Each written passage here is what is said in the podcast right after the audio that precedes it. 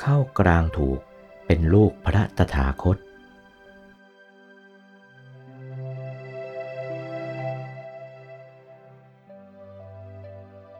กลางอยู่ตรงไหน จะเข้าอย่างไร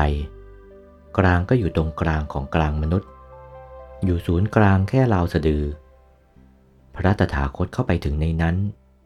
และเข้าถึงทั้งตัวทางนั้น การเข้าถึงจะต้องเข้าถึงทั้งตัว จะแบ่งเอาอะไรไปถึงนั้นไม่ได้ ต้องถึงทั้งองค์พระธรรมกาย แล้วจะเข้าไปอย่างไร ธรรมกายโตเท่าไหน หน้าตักกว้าง20วา สูง20วา แล้วจะเข้าไปอย่างไร ธรรมกายโตเท่าไหน หน้าตักกว้าง20วา เขตดอกบัวตูม ธรรมกายโตถึงเท่านั้น จะเข้าไปอยู่อย่างไร ก็พระตถาคตเจ้าเข้าไปเดินจงกรมในเมล็ดพันธุ์ผักกาดได้ เมล็ดพันธุ์ผักกาดก็ไม่โตขึ้น พระตถาคตเจ้าก็ไม่เล็กลง แต่ว่าเข้าไปเดินจงกรมอยู่ในเมล็ดพันธุ์ผักกาดได้ ภิกษุรูปหนึ่งคิดว่า พระพุทธเจ้ากายพระองค์ไม่ใช่เล็กอย่างเมล็ดพันธุ์ผักกาด เมล็ดพันธุ์ผักกาดก็ไม่ได้โตขึ้น พระองค์เข้าไปในที่แคบอย่างนั้น ทำไมเข้าไปได้ ไม่ได้แน่นอน ภิกษุรูปนั้นมีความสงสัย พระผู้มีพระภาคเจ้าจึงรับสั่งให้ภิกษุรูปนั้น เอากระจกส่องหน้าไปที่มหาเจดีย์ใหญ่ เมื่อถึงแล้วให้เอากระจกเล็กนั้นส่องที่มหาเจดีย์นั้น เจดีย์ก็ไปปรากฏเงาในกระจกทั้งองค์ กระจกก็ไม่โตขึ้น เจดีย์ก็ไม่ได้เล็กลง ภิกษุนั้นเห็นเข้าก็หมดความสงสัยว่า อ๋อ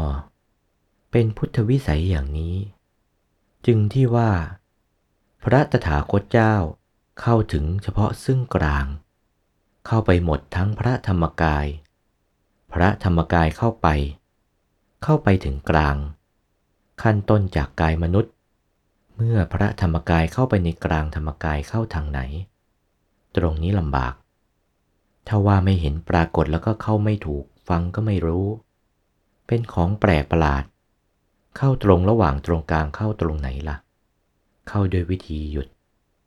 ธรรมกายของพระองค์ก็หยุด หยุดในหยุด ธรรมกายหยุด หยุดในหยุด หยุดในหยุด ธรรมกายก็ดับหยาบเข้าไปหาละเอียดยิ่งหนักเข้าไปทุกที ไม่ไปไม่มาไม่นอกไม่ใน เหล่านี้เรียกว่า